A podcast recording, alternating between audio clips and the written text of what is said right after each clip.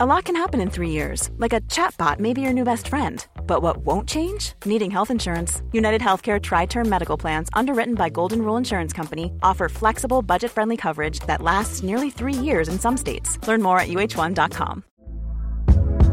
Hey there, it's Michele Norris. I'm host of a podcast called Your Mama's Kitchen. When I travel, I'm usually looking for a way to find a taste of home when I'm not at home. And one of the things I love to do when I am at home is entertain. And Airbnb allows me to do that. When I was in California recently, I rented a house that had a great kitchen. And when we were sitting around the table, we we're all thinking, we're in someone else's house. Someone could be in all of our homes as well. If you have a home, but you're not always at home, you have an Airbnb. Your home might be worth more than you think. Find out how much at airbnb.com/slash host. It's that time of the year. Your vacation is coming up. You can already hear the beach waves, feel the warm breeze, relax, and think about work. You really, really want it all to work out while you're away. Monday.com gives you and the team that peace of mind. When all work is on one platform and everyone's in sync, things just flow wherever you are. Tap the banner to go to Monday.com.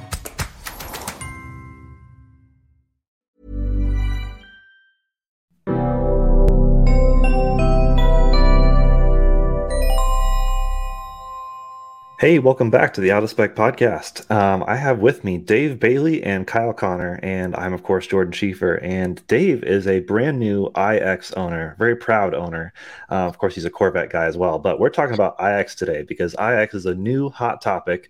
And Dave just completed a cross country road trip, an inaugural road trip, I guess. You flew from what you're in Washington, right? The Pacific yep. Northwest, flew to Baltimore and drove this thing back on the I 70 corridor. So we're here to talk all about that and IX. Let's jump right in. How was it? the, the trip was awesome. I mean, why, you know, probably some people are asking, why did I go from Washington State to Baltimore to pick up a BMW? So I originally ordered an IX back in December of 2021 and it turned out that my local BMW dealership couldn't get an allocation. It was just too small. So I live in southeastern Washington, um, in you know about 300 miles from uh, as crows flies from Seattle. So not a very large dealership. Found out after several months that they just weren't going to get an allocation. So what I ended up doing was is going through a broker to find me one that had already been pre-built. I basically sent him my spec sheet and said, "Here's what I wanted. Um, find me something like this." And uh, literally, the guy was amazing. He happened to find me one that was sitting on the port in Bremerhaven, already pre-built, and said, "Hey, we're getting ready to ship it over here. Do you want this one?" And of course, the dealership that owned that that VIN number was in Catonsville, uh, uh, Maryland, right, right outside of Baltimore. I said, "Yes, I'll take it." The plan was for them to put it on a boat to San Diego and then a train up to where I live here in southeastern Washington. Unfortunately, 24 hours later, they stuck it on a boat to Baltimore. And I was like, no worries. I have frequent flyer miles. I will come and get it. So, um, uh, you know, Jordan, as I was telling you earlier, um, this car um, and this trip is a reward to myself for basically overcoming a really bad health problem that I had in 2020, where I was uh, through an autoimmune disease was paralyzed from the waist or from the chest down they told me to never walk again. And uh, through many, many, many months of uh, physical therapy and, you know, just learning to uh, sweat blood, uh, I started walking again. And my wife was like, You haven't bought a new car in 10 years. I hadn't even bought a new Corvette in 10 years. And she's like, Why don't you go buy something? Right.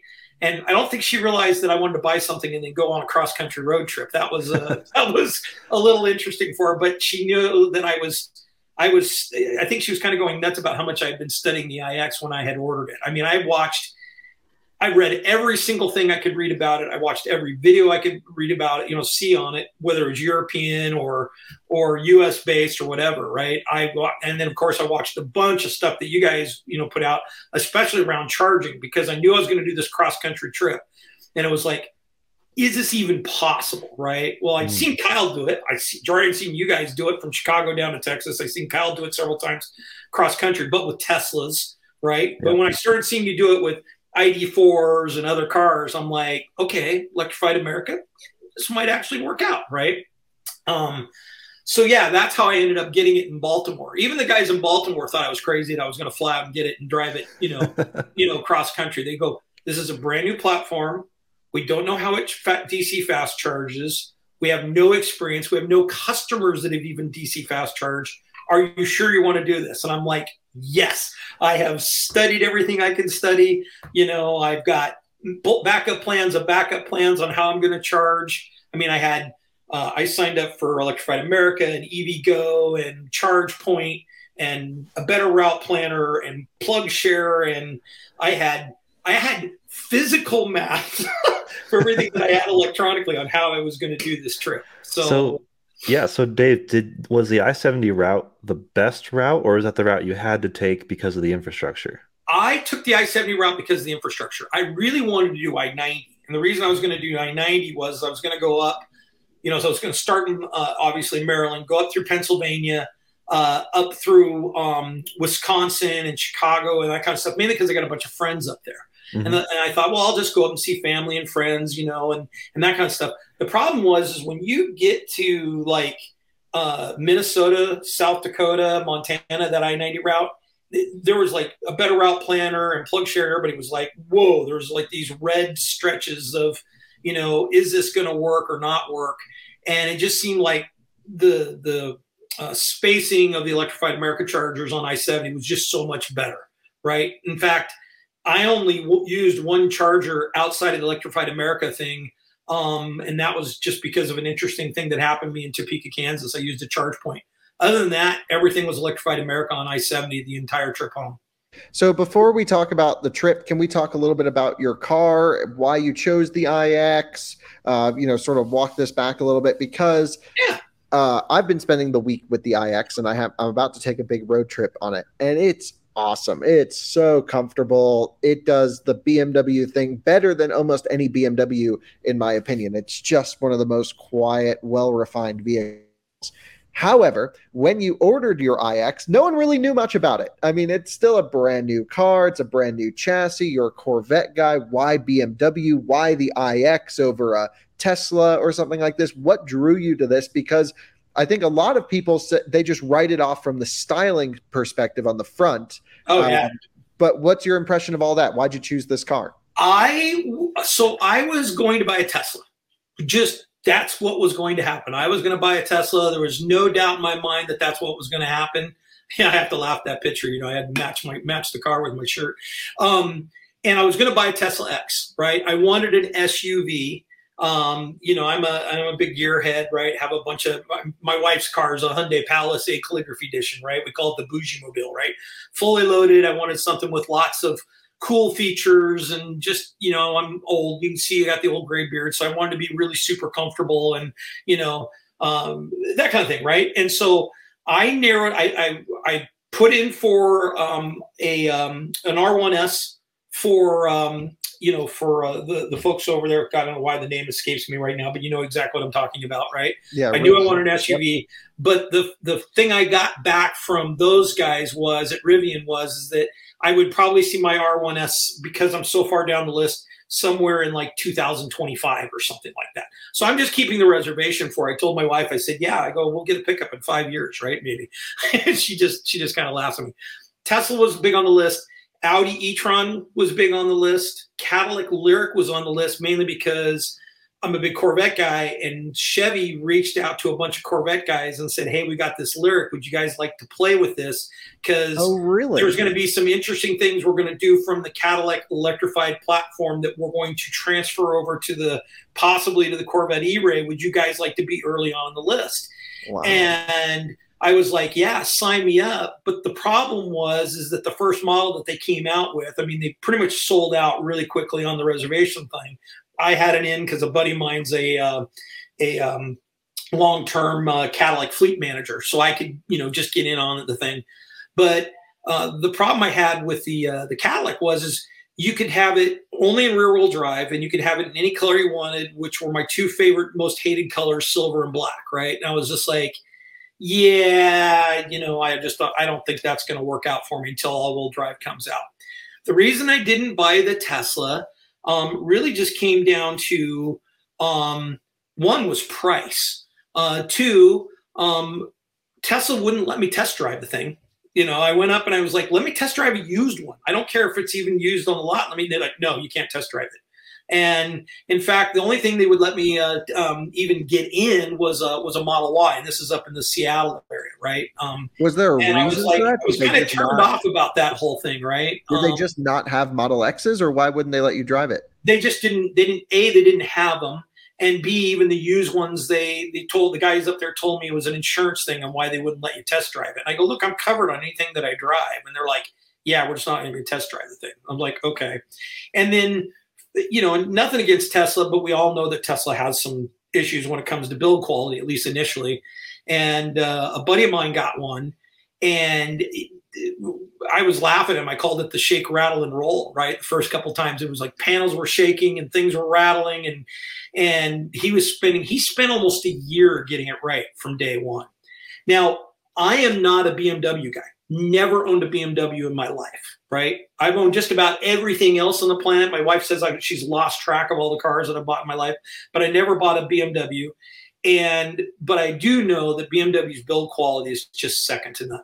In January, you know, right after I put my order in, um, well, actually, it was right before I put my order in. Um, BMW put out these test models to all the different BMW dealerships throughout the United States and they let you go test drive them. They like threw the keys to you and let you go test drive them for like two, three hours. And all I had to do was get in that thing once, drive it around the block, and I was hooked. But the the guy who went with me on my first test drive told me he goes, look, he goes, I want you to drive it. And I go, yeah, it's a 5,500 pound SUV, and I'm bathing it into corners. And he goes, no, drive it. So we put it into sport mode. I stomped on the accelerator. I put this thing into corners that I put my Corvettes into that make people scream. And this thing hooked up like a go kart. I was unbelievable. This 5,500 pound, you know, SUV was driving like a go kart, and it was dead quiet. You know, made my neck snap back when I hit the accelerator, something that I can't even do in, you know, my 600, you know, horsepower Corvette, right? Because um, there's none of that buildup, right? It's just instant torque, right? And um, uh, and and I was just I was hooked, and and you know I, I think I told you guys um, named the, we named it right playing off on the fact that the, that grill, right, I'll even admit is is probably horrendous to most BMW owners who think it's the ugliest thing on the planet. I said, I, I said, well, look, it's got teeth only a naked mole rat mother could love, right? You know, from that perspective. But the funny thing is, you don't see the grill when you're driving it.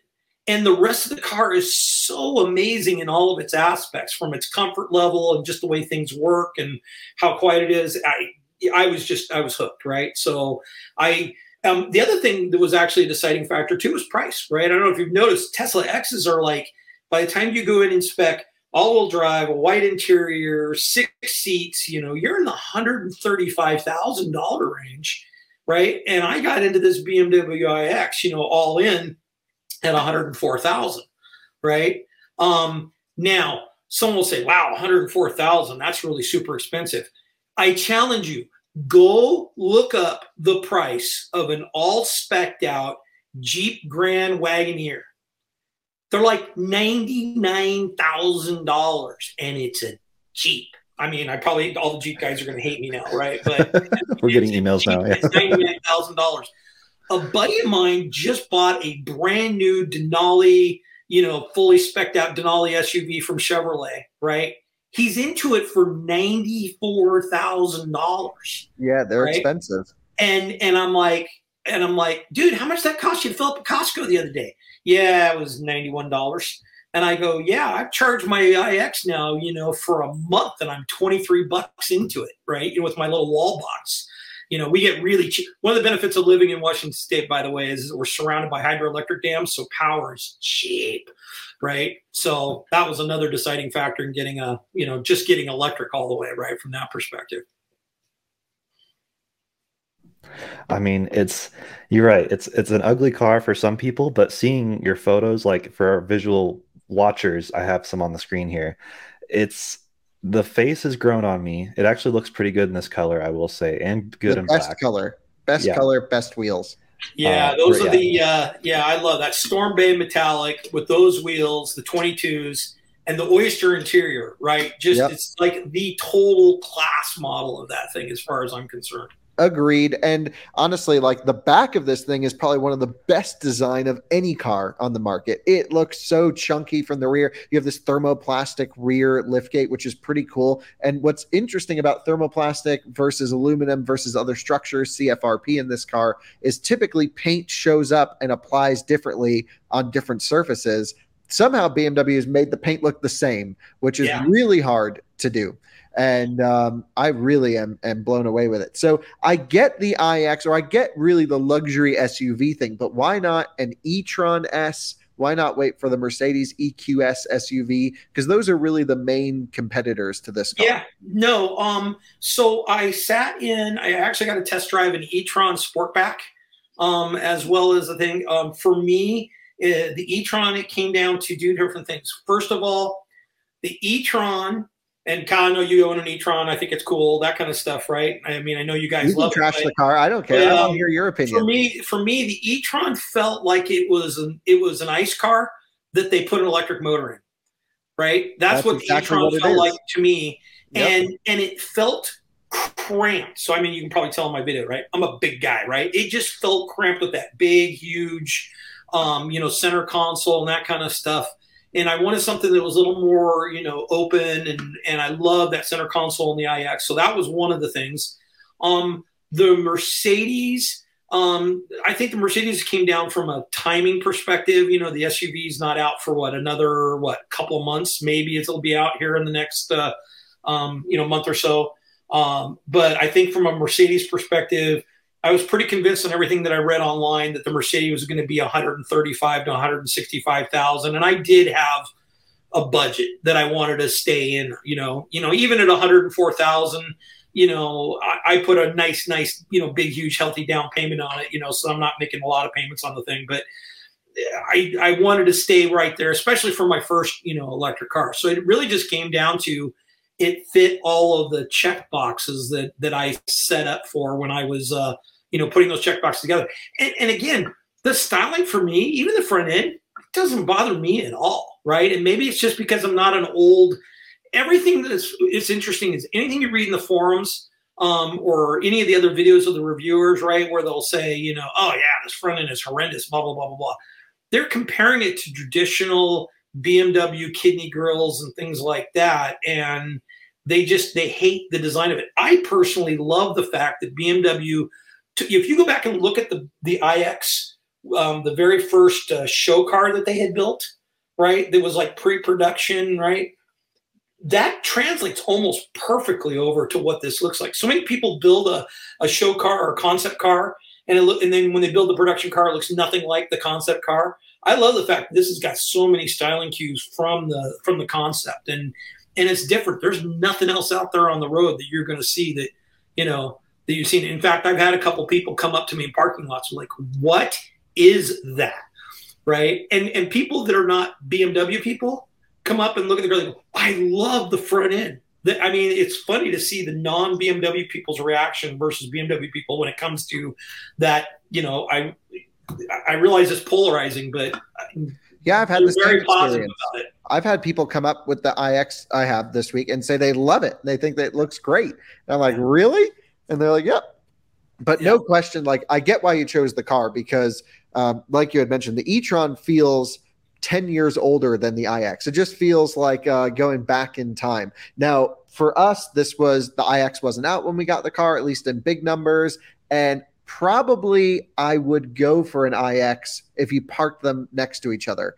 And yeah. I just think the the big thing is, and I'm not normally a range guy, I'm more of a charging guy, and the e-tron charges great at 150 kilowatts all the way through. But this iX just doesn't freaking die. I just did a range test on it and it just goes and goes. And this is the M60 one. Now we'll talk about your experience with the range on your trip and charging and all of these things. But so I get why you chose the car cool how you found the car actually going you know through a broker that's an interesting situation and then why did you choose this spec? Or I should say, what were the things that were important to you? Because a lot of our audience watching this video, I imagine, are going to be in market IX buyers.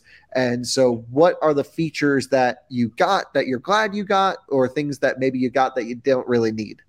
So, it, it's funny. The original order that I put in um, for mine that I didn't get was a different color. It was the uh, Blue Ridge Mountain, which is that teal green Still pretty color, um, but I'm so glad I went with Storm Bay. Um, I didn't order the Bowers and Wilkins originally. I didn't order the the premium, uh, what I called the bougie control, the walnut dash and the crystal, um, you know, the little crystal controls that you have for iDrive and for the doorknobs and that kind of stuff. Um, and there was something else I didn't order. Um, I think it was the laser lights I didn't order originally. Um, but what my broker did was is he took my original build sheet and he had access to all these original builds that were going on or that were going to be coming in the US that people had canceled said you know they already built them but they said yeah I don't want it anymore and he said you know it, what's close enough to this thing and of course on this one it was Storm Bay metallic with oyster I definitely wanted oyster but it had the Bowers Bowers and Wilkins that was the other thing I didn't order was the Bowers and Wilkins because it was $4400 right just for the Bowers and Wilkins stereo I was got Harman Kardon, no big deal, right? You know, I'll go for that. I got to tell you, if you have the chance to get one with a Bowers and Wilkins, do not hesitate. It is so worth the $4,400. That car is so quiet, and that stereo system in that car feels like a concert hall. It's unbelievable how good that stereo system is.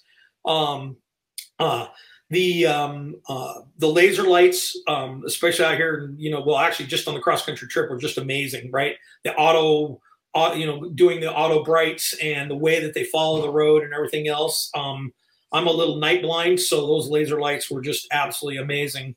Um, other features I, I so i mean really my ix has got um i like to joke when i buy corvettes you know for options give me one of everything. If it's chrome give me two.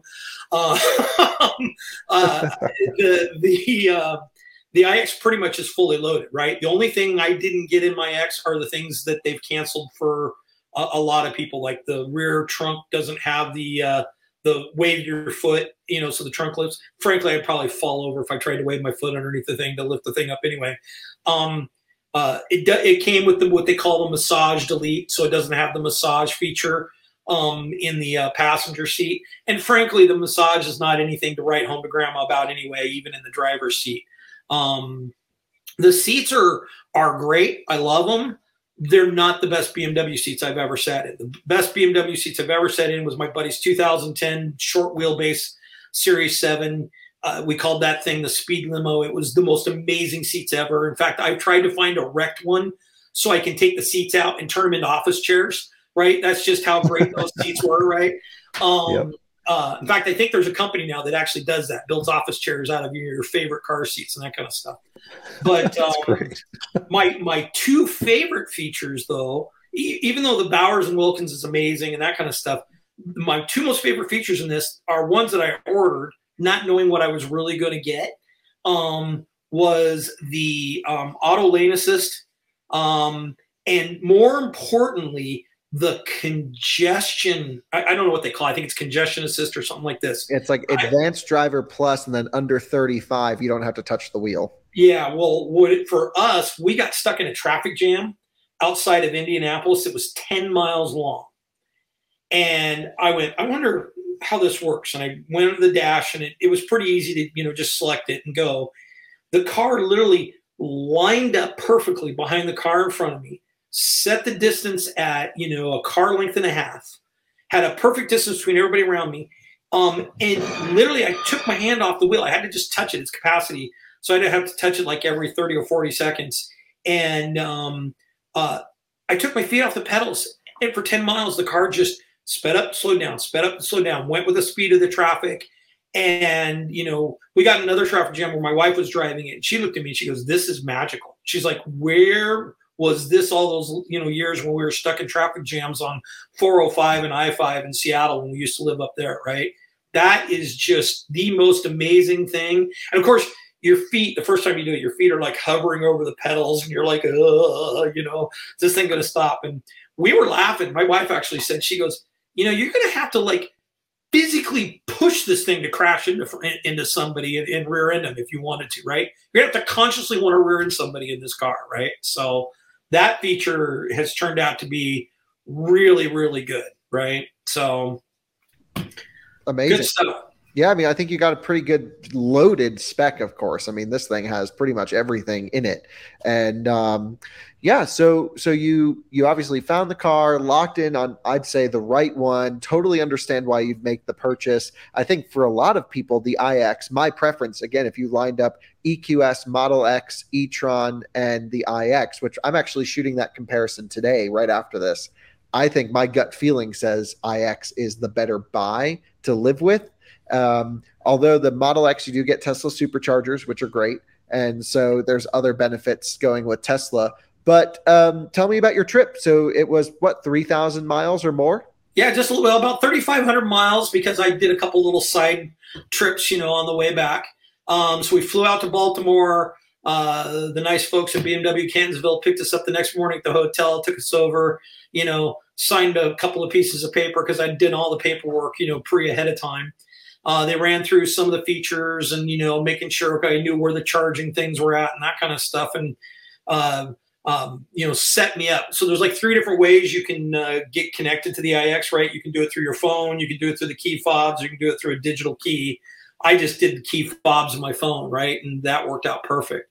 So we took off from the dealership, and the very first thing we did was um, went and had lunch with a buddy of mine because he wanted to see it down in Virginia and we went to that one. I think Jordan, you put up that first picture. That picture's at the Dulles Air and Space Museum there at Dulles, Virginia Airport, because um, we wanted to go see the Space Shuttle Discovery, right, which is on display. And you've never seen a space shuttle up close and personal, it's unbelievable.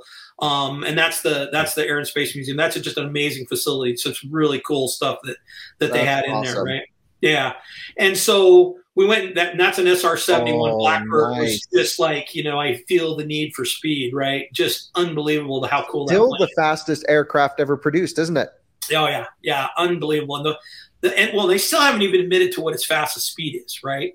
Some people I think they've admitted to Mach three point five but some of my friends in the Air Force are saying it's probably well over Mach 5, right, at top speed, right? Which it's is an incredible plane. It, just the fact that it leaks when it's not moving. I mean, yes. it needs to be freaking thrashed out and rebuild after they get to Mach 1. The seams re-weld, and that's why they have to they have to go get it up to speed and then fly, you know, go refuel it with an aircraft and the thing. So we went there, and then we just started heading home. So we, uh, you know, went up. Uh, so one of the things I did wrong, I couldn't figure out why I wasn't on any of the toll roads going up through Maryland. And I realized because I was using Apple CarPlay, um, I didn't realize I had something set on my my CarPlay maps that said "Stay away from toll roads." Right. So the, the funny thing is, is we saw some amazing countryside through Maryland and Virginia, up into Pennsylvania, and that kind of stuff.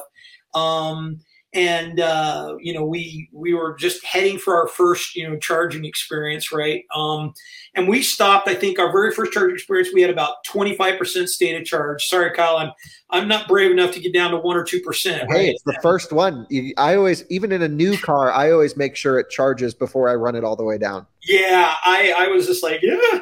Um, but we got there um, it was at a place called um, never heard of this because i'm not an east coast guy Sheetz. Um, oh the best I love yeah. sweets. Yeah, and it was at this little place in Pennsylvania which had a. It was great because it had a nice little deli, you know, place you could get some drinks and that kind of stuff. And when I pulled up, it was really funny. I pull up. There's an Ioniq Five. There's a Taycan, right? And there's a um, what else was uh, in there? There was one other rig that was there. And I pull up, and of course, they just all immediately stopped what they're doing and just migrated over to the IX because they wanted to see it. And they're like, "How long have you had it?" And I go, six hours." and they're like, and they're like, "How does it charge?" I go, "We're about to find out." and um, you know, I just I, I grabbed that thing out of Electrified America, and I just I just had confidence that everything was going to work. Right. I give a lot of credit to your guys' channel on what you've done. You know, to you know show how those things work and and other things that I had done, but um, literally I plug this thing in. It doesn't have plug and charge, right? So you plug it in, and then you go to your app and you know select what you want. Do you get free charging on Electrify America? Yeah, free charging for two years, thirty minute, uh, thirty minute stints, right? Nice. Um, and then you it just anything after that, it just charges to the you know charges to the app. Um, uh, but you know, if you're sneaky about it, you can unplug at 29 minutes and then replug and get another Yes. free 30 minutes, right? So that that works beautiful as well. Yeah. But I plugged it in and I actually started my stopwatch because I, you know, I saw all these nightmare scenarios about handshaking and how long they take, you know, like the Mustang Mach-E, you know, I was watching your videos there on that, you know, the first time you went and road trip that thing. And I was like, oh my God. And I'm thinking to myself, I've got my wife here. She's going to hate me if this thing doesn't talk and this kind of stuff. 15 seconds, 15 seconds. That thing was ready to go. I hit go and I was up to 179 kilowatts. And Nice. and I was like, well, this is working. And um, the guy in the tie Taycan was like, man, that went faster than even my tie Taycan. And uh, so we went over and uh, we just walked over to Sheetz Place and got some, you know, got some drinks and got a couple snacks. And 30 minutes later, I was up to literally, I think it was 29 and a half minutes. I was up to 80% and unplugged and we headed off to the next one. So the first we drove 100 miles, 100 miles, right? Till we just got too tired and, you know, pulled over and, you know, stayed at Holiday Express, right? You know, so I could be a nuclear physicist the next day, right? What's that old joke with Holiday Expresses, right? Um, and that was kind of like the way it worked uh, the rest of the trip, right? We would drive anywhere from 500 to 600 miles. I think the longest we drove in one day was like 670 miles. Um, and we would charge um, three times a day, right? So we would charge mid morning because we always had it started with either a full charge or an 80% charge. Um, charge about midday, charge again, you know, towards late afternoon, and then we would charge right before we check into the hotel, just so that um, we, we couldn't find any hotels that had level two chargers. Not a single one that we stayed at had level two. So we just, you know, found a, a Wally World near where we were going to do it and um, and uh, charge from that perspective. By the way, Walmart. Shout out to them from the perspective of why they put all those chargers in there. You know, they claim that's 30 minutes of free charging. I got to tell you, one of those Wally World stops cost me like 35 bucks because my wife went and went shopping at every one of those things. well, it's an even better deal for Walmart because all they had to do was just release the land and they didn't have to spend a dollar because Electrify America spent all the money to put in the spent all the money to put the put Yeah. the, uh, the So thing in, Walmart yeah. just said, "Hey, take the back four spots of our parking lot. We don't care."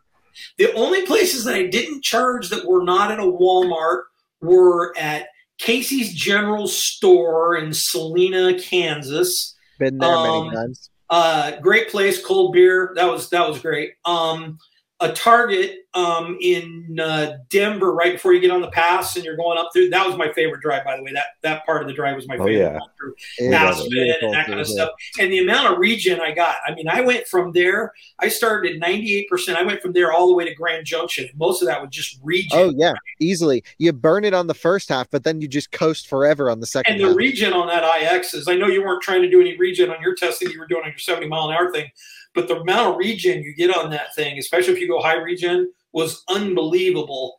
Um, I just set it to automatic, and the IX chose to do high regen when I was going down that backside of that that pass because I think Oh, I burned interesting. 30, 40% going up, and then coming back down, I gained like 55%, right? Um, and then so so the target right there that has that big supercharging station, and then a couple of electrified Yeah, America. things. Lakewood. Yep. Yeah, that was a good one.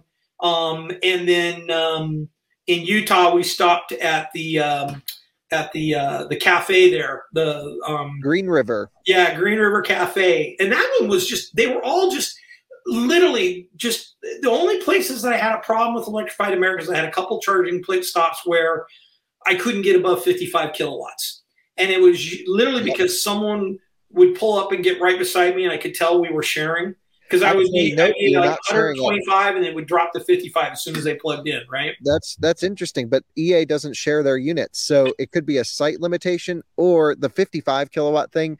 Man, there's so many weird reasons as to why. Most of it's down to cable temperature sensors, though. But their EA stuff doesn't share. EVgo does. Oh, okay. Well, yeah. So now the the biggest charging. Um, uh, so we we stopped a lot of really cool places. We stopped at Turn Two at Indianapolis Speedway and took a picture there. Yep, nice. Um, uh, obviously, Jack Stacks in Kansas City because I had to get some barbecue. So eh, before I got before I had this health issue, you know, I used to fly around the world. I've been around the world like 40 times, been all over the United States, been all 50 states, you know, and this was kind of one of my bucket lists. I wanted to see the United States ground level, 30,000 feet. So I a lot of places, like for example, you get there's uh, from the Red Iguana um, there in uh, Salt Lake. Some of the best Mexican food ever on the planet is in, at the Red, Red Iguana Cafe there. Um, but the only place that we had the oh my God, what did we do moments was Topeka, Kansas. And here's where I learned a very valuable lesson, and that's double checking everybody against everybody else. Everything been going really smoothly. I think we were day three into the trip. We uh, we get to Topeka, Kansas. So we're like 80 miles outside of Topeka, Kansas on this back road. This is where I discovered, by the way, totally. I'm like, why am I on this back road and not on I-70? It was because of that, you know, CarPlay had it set to don't take toll roads, and I didn't realize there were some toll roads there. At least it thought it had some. No, and, that uh, is a toll only road. Yep. Yeah, so I didn't know that. So I didn't pay a single toll. The funny one thing was I didn't pay any tolls the entire time because I just wasn't, uh, you know, it's not it's not a bad deviation, but yeah, it's a little slower. but it's a little slower, but it's pretty, right? That lake it area is. there outside of Topeka yep. and that kind of stuff is really gorgeous. But one of the things my wife and I started doing was, is you know, she was being the great co-pilot. Well, this time she was driving, and uh, she goes, "Hey, why don't you log on to the EA site and see what chargers are being currently used, so we know which one to to pull up on." Right. The funny thing is, is almost everywhere we charged, it was always charger number three. I don't know how that worked out, but it was always charger number three at almost all the EA places. So I bring up the EA app and I look at it, and it's like one, two, three, four, all offline. I'm like, what? What? They all stay offline, right? And my wife's like, I go, how much charge we got left in the car? And we're still 25 miles outside of Topeka. and uh, we realized that that EA thing is offline. I said, well, maybe it's a maybe it's a mistake, maybe it's something wrong. Let's still just go there. And sure enough, we get there. The entire parking lot is torn up. The EA chargers are completely offline. You can tell where the electricians are working on them. And I'm like, oh my god. And I go, how much uh, charge do we got left? And we've got 20% left um, that's about where we hit was 20% on every single one. And she goes, what are we going to do? And I'm like, hmm, well, we're in Topeka. We can stay the night. I go, we can find a level two charger and just charge overnight. Um, and I, uh, it was funny. I called the local BMW dealership at, at Topeka and I said, hey, um, do you happen to have a level two charger? And the receptionist went, what's a level two charger? And I yeah. go, you know, for your electric vehicles. And she goes, what's an electric vehicle? And I went, oh, we're in Kansas now. so what we did was we got on PlugShare and um, found a charge point charger. It was five miles away and it was level two. And I just told my wife, look, we're just going to go plug in. We'll go have a really long dinner. Maybe we'll check into a hotel somewhere as another level two. When we got there, this little parking lot actually had the first DC fast charger for ChargePoint in Topeka, Kansas. And we pull up to it. I'm like, that's a DC fast charger. Cool. Let's use that. Plug, get in there, plug in, and the thing says offline. And I'm oh. like, I'm like, ugh. So I um I called the one eight hundred number on the charger, and it was so new that the guys at ChargePoint didn't know it existed. And I'm trying to give them coordinates and GPS coordinates and zip codes and everything else. And after about a half an hour, he found it in the system. He goes, Hold on a second. Are you still plugged in? I go, Yeah. He goes, Hold on. And he goes, Is it working? I went, Yes. And he goes, Yes. he goes, Let me just stay on the line with you. So he stayed on the line with me for like the first half hour. Right. And it got me, you know, it got me up to like 75%. But while we were there, this, this poor soldier pulls up in his key with his wife and his one month old baby. And they had the same thing. A better route planner had sent him to the same Walmart we were going to. They had just come from Casey's at Salina. And he said, Well, we just charged up there and we know it's working. So I just got enough to get to Casey's. And I said, Look, get off those level twos, get here so you can get to your deployment base, right? He was trying to get to his deployment base. I'm just like, and we'll get out of here and go to Casey's. So we just drove the 120 miles, I think it was, between Topeka and, and Salina. That was literally the only place that we had a problem. But of course, we learned a valuable, very valuable lesson. A, don't trust just one source of information. Because the better route planner didn't know that that Walmart was offline, right? I sent him a nasty gram email, went, dude, what you know, what are you doing, right? This thing is offline, right? And so we would always double check um, the Electrified America app, right, wherever we were going to go to make sure they were online, and then double check it with PlugShare just to make sure that people weren't reporting something weird going on and that kind of stuff. But the rest of the trip was uh, was just kind of non-eventful, right? On average, we got 145 to 155 kilowatt charging at every place. Every place literally connected in within 15 seconds on the handshaking with the IX. Um, I don't know if I just got the most perfect IX on the planet and you know everything else, but I think BMW's really figured out what to do with those chargers. Um, and um, I've even tried tried a couple other chargers. You know, some some weird local brands here in the Tri Cities because there's no EA here in the Tri Cities where I live.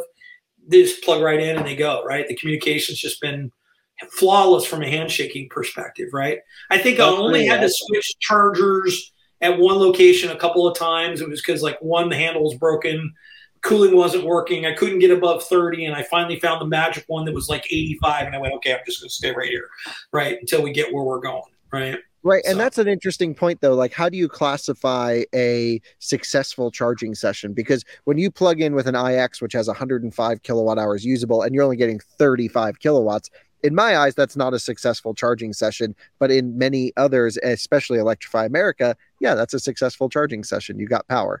And so, yeah. you know, that's kind of like, uh, okay, I agree. Uh, road tripping across the country on the same route you have many times. I don't even think about it anymore. It's so easy. You roll up, like you had mentioned, maybe once in a while you got to swap a handle or things like this. But when did you take this trip? Was it really recently or was it a couple months ago? I started August 8th, or excuse me, August 6th. Um, and six days later, I was home. Right. so it was hot. It was yeah. in a couple places, it was like, like uh, um, in Pennsylvania, it was like 105. And a lot of places, it was over 100 degrees the entire trip, you know. Um, the only thing I couldn't figure out on the IX and is there's I don't know if it's just a translation thing wrong with BMW because you know we, we talk about preconditioning right? Um, and preconditioning before you get to the charger. So the one thing I didn't use was is I, I, the one thing I'm not a fan of is I'm not a fan of the route planning in the IX. I just I found it cumbersome to use. I found it slow, and maybe if I used it preconditioning, it would have worked. Right? I just used the I just put everything into Apple Maps and Waze, and that just worked perfect. And and there's a setting in the IX there's a setting in the IX that lets you choose your arrival state of charge from 5, 10, 15, or 20% at a charger. And so I haven't tried this. I'm about to, but what didn't you like specifically about the route planning? Do you think it was just too conservative or it wasn't bringing you to the right chargers or what did you find? That it was just more- a little, it was so slow to try to figure out, you know, where you were going to go and identifying the, um, the thing. The other thing was I discovered a bug with CarPlay and Apple and a better route planner because I tried to use a better route planner and when a better route planner goes into CarPlay, it doesn't allow you to control the screen. So it's like, duh, you know, so I couldn't use a better route planner within CarPlay. So I just ended up just manually putting the stuff in. BMW has a preconditioning mode you can do, but when they talk about preconditioning, it's precondition the car before you go out in the morning, like if it's a cold morning or it's a hot day or, you know, or something like that, right? Um, so I never could figure out how to just say, I want to precondition the car because I'm going to be charging here in the next, you know, whatever, like you can do with a with a Tesla and some of the others, right? So yeah, but one thing I've um, noticed about iX is it's not so temperature sensitive. It's very similar to i3, where unless it's kind of really cold, it kind of just charges great. And it does. It just kind of char- it just just kind of charges great. And my, you know, I don't even think about it with my level two charger at home, right? I just plug it in, and you know, it's like I don't know I, I plug it in at about 20%, and you know, it's like five or six hours and it's all charged up to 80. I haven't really taken it up to 100% on level two. I only took it up to 100% when I was in long stretches coming cross country. Most of the time it was 80, 85% based on how many miles I was going to go. And I was doing the calculations in my head, kind of similar to what you do, right? I was like, okay, I know I'm going this far. I know can do. After I got confident after the first three charges, like I know I'm going to get here, so that's where I'm going to. Uh, that's where I'm going to stop. Plus, I picked chargers uh, based around points of interest that I wanted to stop at, right? Like for example, the Indianapolis Speedway, or you know, um, you haven't lived until you've been to the Ozarks, right? That's right. Stop at the Ozarks, uh, the Ozarks store right there. I forget what exit it was, but it was kitschy, and I had to laugh. Right, you know, Yeah, all the best. that's the best part of a road trip is just being Yeah. able to experience all the stuff. Yeah, So- so, I, I haven't used the the other thing I wasn't a fan of on the BMW uh, navigation system is is that um, both my wife and I detested how it told you to exit. So play around with it when you start playing around with it on your road trip. Instead of it being like you know like with A- uh, Apple Maps or Waze and this kind of stuff, it'll say in five miles your exit is going to be coming up, right? Or in two miles your exit is here. Um, the BMW just scream out, bear right or bear left. And it was like when you were right on top of the exit, it's like, yeah, I'm in the fast lane. How the hell do I get over there? Right. And it was like a couple of different times I was doing these. In fact, we got stuck in this loop to loop hell outside of Indianapolis and the construction that they were doing. It was just like, I swore, I said, if I can get out of this construction, I will never come to Indianapolis again in my life. Right.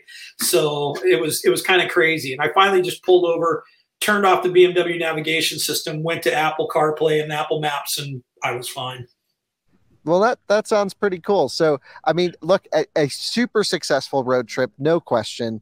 And um, you know, we've had a lot of reports of of major Electrify America issues coming from our side, and I think it's great to balance it out with good reports too, because I think we've shared some of the best and some of the worst stories about the network, about U.S. charging, and and specifically on your route, it doesn't seem like you hit very many ABBs. It's mostly a Signet route on the route that you went on which is Yeah. um, the, I think the probably the charging stations they're having the least amount of trouble with at the moment, and they seem to be kind of ripping in hot weather, giving max power. So that's pretty sweet. We, um, you know, it's all part of the wild rollout of of early days of electric vehicle infrastructure for sure.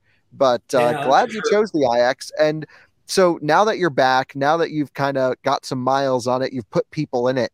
What obviously as being a, a diehard combustion enthusiast like us going to electric what uh, what do your friends think what do people think about the ix You know, the funny thing is, is that they have two reactions. Their initial reaction is, is I don't get it, Dave. Um, you know what? What are you doing? Right? You know, you're a gearhead, right? Um, you know, one of my buddies actually has a business where he builds. You know, he takes Corvettes and pumps them up to 2,000 horsepower, and the motors only last like six months, but you know, it's fun in those six months, right? Um, and then you put them in the IX, and I, and I, with all my friends, including my family, I've just said, "Here, go drive it. Just go drive it." And the first thing I tell them is, "Step on the accelerator. No, no, no, no. Punch it to the floor, right?"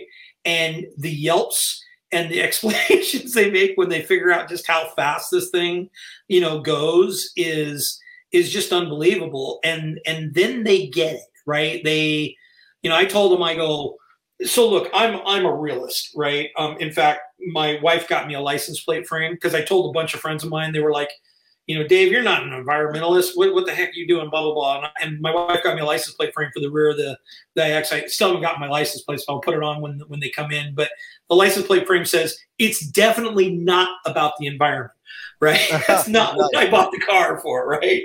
Um, because you've got to be an idiot if you don't realize what you have to do in regards to fuel burn to dig up lithium and all the metals and everything Yeah. else. I mean, totally the carbon footprint for a 105 kilowatt battery has got to be five times what you would have in any kind of gas car or ice car that's on Totally. the market today, right? no um, question it's it's more energy intensive to build an electric car to build an electric car, right? So it's not about the environment. For me, um, not only am I a gearhead, but I'm also, I, you know, Jordan and I were talking about this, right? I'm also a computer specialist and I've been in technology for years. So for me, it was about the technology. And by the way, that's one of the things the IX won me over on too.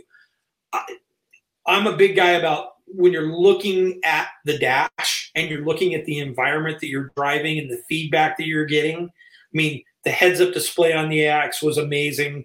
I love that 32 inch, you know, high definition dash and the way that it works. You know, and yeah, you can, Chris, you know, you can criticize some of the controls in iDrive 8, but just how easy it is to use while you're driving and just using your right hand to, you know, all the little quick buttons and that kind of stuff. The user interface is really good from that. I, I'm not a minimalist guy, right? So you kind of get the best of both worlds, right? Um, you know, from that perspective. Yeah, yeah. Well, I, I appreciate all of your insight. I think it's so cool you're driving an IX. Also, want to recommend if you're listening to this podcast, you wrote as the dog is breathing really heavy, trying to play ball at the moment. Um, I would highly recommend that you uh, that our viewers go over. You wrote a little a road trip uh, blog situation going through each of your legs and the efficiencies along the trip. And I looked through that actually, and I'm going to do one last time before I leave on this trip because we're going to be taking a similar route as you. So I want to look at the stretch you did and compare it to my stretch. Of course, different conditions and things like that, but I think it'd be kind of neat numbers wise to see the difference. Yeah, oh, yeah. that will be in the uh, that will be in the show notes for the podcast as well as the video description for those of you curious. Uh, it's a great blog. Dave Dave's a good writer, so.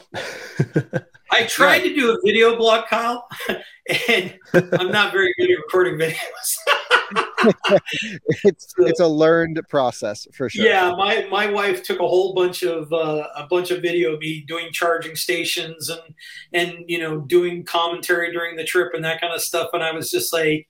Yeah, I looked at the video and went, yeah, I think we'll just stick with the blog, right? You know, from that perspective. So, well, you'll have to do some writing for us about your ownership experience, about your Corvette stuff. We're going to probably relaunch our written website here pretty soon, so it'd be cool to have you contribute when you have time, of course. And um, yeah, can't can't thank you enough for willing to do this podcast. It's great to hear super positive stories, especially about what I think is one of the best electric SUVs on sale, and of course our charging network to help encourage people to go out and adventure and drive, which is what cars are all about.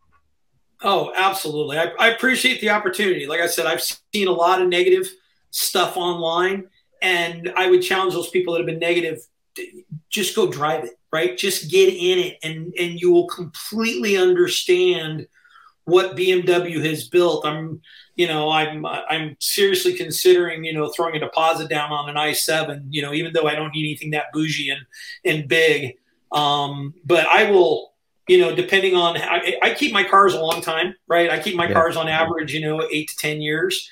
Um, I don't know if the iX will go that long, but if BMW uh, gives me a chance to go to what you know the 2024 or 25 iX, I'd probably sign on the dotted line and and get an upgrade depending on what they uh, you know what they do with it, right? So it's a fun well, car. It.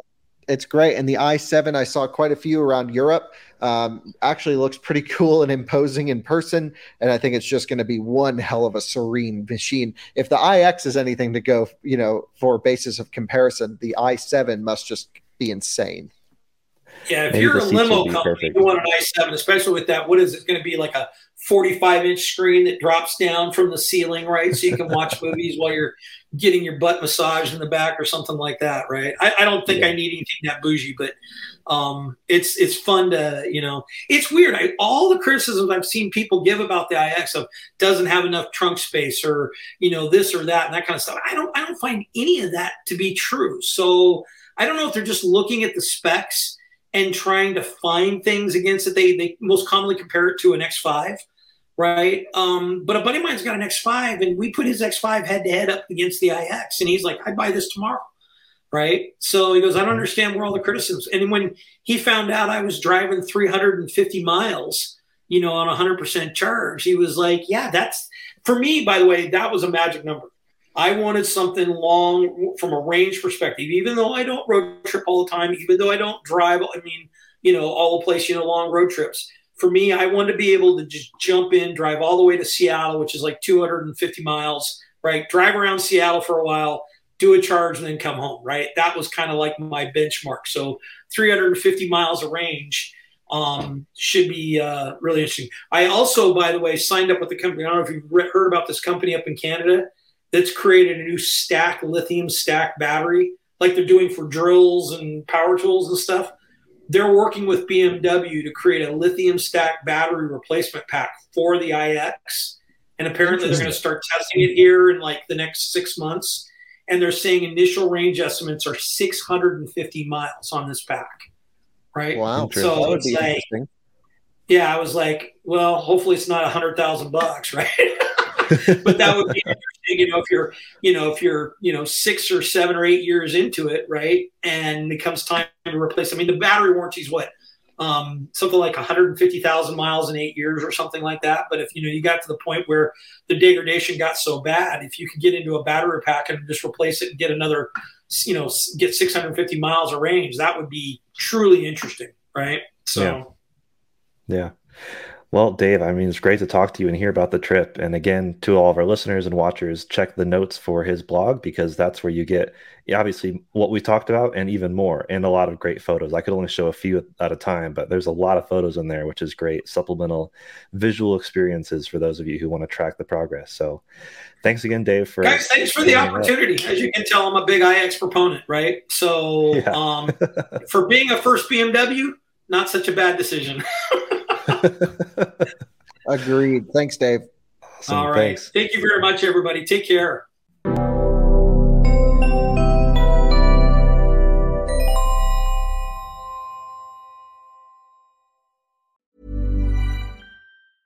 Mom deserves the best, and there's no better place to shop for Mother's Day than Whole Foods Market. They're your destination for unbeatable savings, from premium gifts to show-stopping flowers and irresistible desserts. Start by saving 33% with Prime on all body care and candles. Then get a 15-stem bunch of tulips for just $9.99 each with Prime. Round out Mom's menu with festive rosé, irresistible berry chantilly cake, and more special treats. Come celebrate Mother's Day at Whole Foods Market. Cool fact a crocodile can't stick out its tongue. Also, you can get health insurance for a month or just under a year in some states. United Healthcare short term insurance plans, underwritten by Golden Rule Insurance Company, offer flexible, budget friendly coverage for you. Learn more at uh1.com. Planning for your next trip? Elevate your travel style with Quince. Quince has all the jet setting essentials you'll want for your next getaway, like European linen, premium luggage options, buttery soft Italian leather bags, and so much more and it's all priced at 50 to 80% less than similar brands. Plus, Quince only works with factories that use safe and ethical manufacturing practices. Pack your bags with high-quality essentials you'll be wearing for vacations to come with Quince. Go to quince.com slash trip for free shipping and 365-day returns.